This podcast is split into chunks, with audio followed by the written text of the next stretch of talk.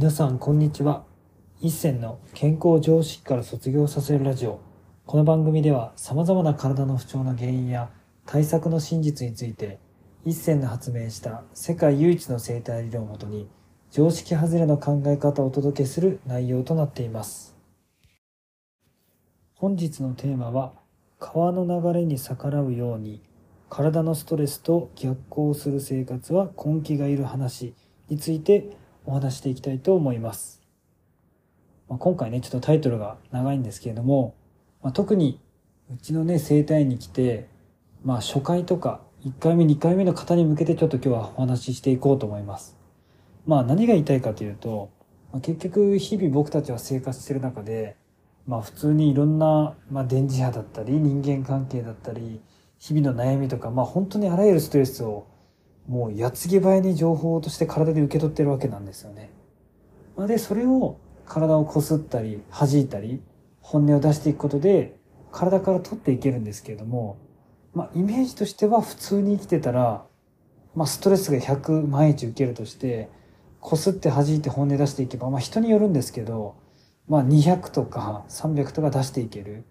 まあ、本当にいい人でそんな風にちょっと多めに出していけるようなイメージなんですけれども、まあ、シンプルに毎日100溜まってて、そのストレスケアを今知ったとしたら、まあ、例えば30歳で知った方がいるとしたら、まあ、30年間、その毎日100っていうストレスを受け続けて、もう体がパンパンに溜まってる状態。で、そこから毎日200、300を出していけば、確かに減ってはいくんですけど、同時に毎日生活してる中でやっぱりストレスもかかってくるので、まあ、変だし、なんか10歩進んで8歩下がるとか、10歩進んで5歩下がるみたいな感じで、日々ストレスを受けながらも、まあ、出す方を多めに頑張っていくってことが、まあ、正直言って大事になっていきます。でそういった中でやっぱ体は何をするかというと、まあ、一時的に、まあ、例えば手のかゆみとか頭痛とか体がだるいとか、まあ、人間関係のトラブルとか一時的にそう嫌なことを起こすことで自分の体のね自然な回復に集中させるためにそういう不調を起こすことがあります。で僕の中ではそのよく言う巷で言う好転反応とちょっと違うのが、好転反応って、ね、言い方変えるとあれ、揉み返しとかと僕は同じだと思ってて、結局体にかかってるストレス、もともとかかってるストレスより、まあ、別の大きなストレスを与えることで、一時的にそっちに目が向くだけ。で、それで根本的な、まあ、症状とか不調が一時的にそこから目が背けてるだけなんで、まあ、根本的に解決してるわけではないんですよね。まあ、例えるならなんか部屋の中にゴミが散らばっててそのゴミの上に思いっきり絨毯引いてその上で生活してるからゴミを見なくていいみたいな感じに近くて。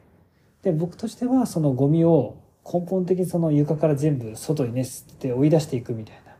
でそれを日々やっていくと、まあ、ゴミを捨てていくと大きなものは消えていくけど、まあ、ちっちゃい塵みたいなゴミは増えてくるのでじゃあ次はそのちっちゃい塵みたいなゴミを外に出していってで最終的には床を拭いてワックスをかけてみたいな感じでどんどんどんどん自分の本来ある形にま戻していくってことなんですけれども、ま、正直ねその例えばうちの生態に毎日来れたら、ま、極端な話ですけど僕がちゃんと本音も聞くしストレスケアの体もね取ってあげれるから、まあ、それは毎日来ればねもう本当に最速で治るとは僕は思うんですよ。まあ、ただそれって物理的にもやっぱお金的にも時間的にもやっぱり難しい人が多いので、まあ、だからこそ日々やることは、まあ、本当に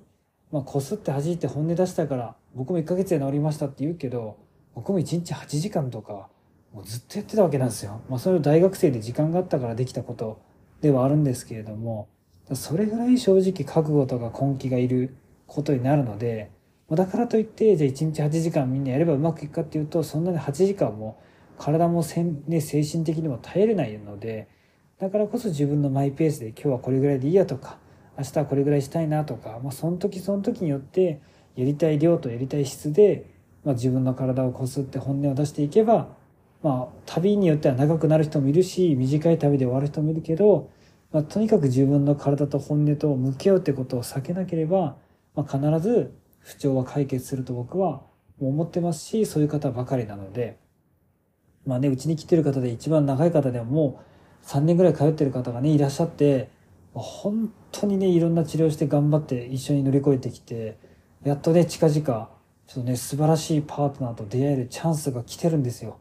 もう本当にその方にね、似つかわしい素晴らしい人が来ています。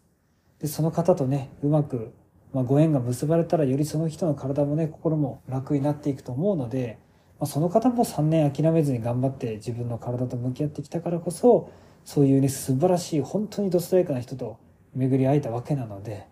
でもそういうふうに自分の体と心本当にそこに嘘をつかずに日々生活していくってことがとっても大事になってきますし、まあ、本当にその気長に見ていくことが大事だしまあ、僕もそうですけど、まあ、顔の流れに逆らうように、まあ、自分の日々来るストレスに対してこすって弾いて本音出してちょっとちょっとずつ、まあ、体がね老けていくとかストレスを味わっていくのに逆行するような形でどんどん戻っていってるので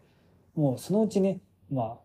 鯉のぼりじゃないですけどなんかもう全然その逆流を戻ってもせずにむしろ逆流のおかげでね飛行機のように空に飛べるかのように僕は今空を飛びようのようにこうピョンピョンと跳ねてるようなイメージで逆流を登っていってるような感じなので、まあ、そういう風になるにはやっぱり根気とね覚悟は絶対いるので、まあ、それぐらい気長な気持ちで自分の体と心に日々向き合ってあげてほしいなというふうに思います。本日も最後まで聞いていただきありがとうございました。もし面白かったらラジオの登録とコメントなどもいただけるとすっごく励みになります。